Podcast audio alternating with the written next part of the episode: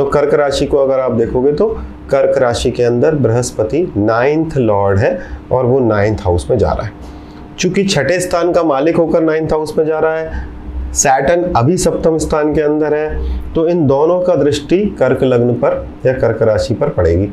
तो चूँकि दोनों की दृष्टि जो है वो कर्क राशि पर पड़ रही है, इसलिए लग्न पर गुरु का भी दृष्टि है, शनि का भी दृष्टि है। अब शनि का दृष्टि आपको आलस्य देती है प्रोकेस्टिनेशन की आदत देती है। बृहस्पति पिछले महीनों में बकरी बकरत्व रह गए तो सैटन ने ग्रैप कर लिया, चूँकि सैटन भी बकरी थे। सो आप मेंटली थोड़े चैलेंज रहे पिछले कोई, बीते कुछ महीनों में जो करना चाह रहे थे वो कर नहीं पा रहे हैं। बट सैटन का दृष्टि तो अभी तक है जनवरी तक बट बृहस्पति का पवित्र दृष्टि जो है वो लग्न पर पड़ेगी और वो दृष्टि, उच्च का दृष्टि है। कर्क लग्न के लिए मंगल और गुरु सबसे उत्तम ग्रह माने गए हैं या कर्क राशि के लिए। इसलिए जब नाइन्थ लॉर्ड आपका भाग्य का मालिक अगर स्वराशि है डायरेक्ट है तो आपके इनिशिएटिव्स का फ्रूट क्योंकि वो तृतीय को देखेगा, वो आने लगेगा।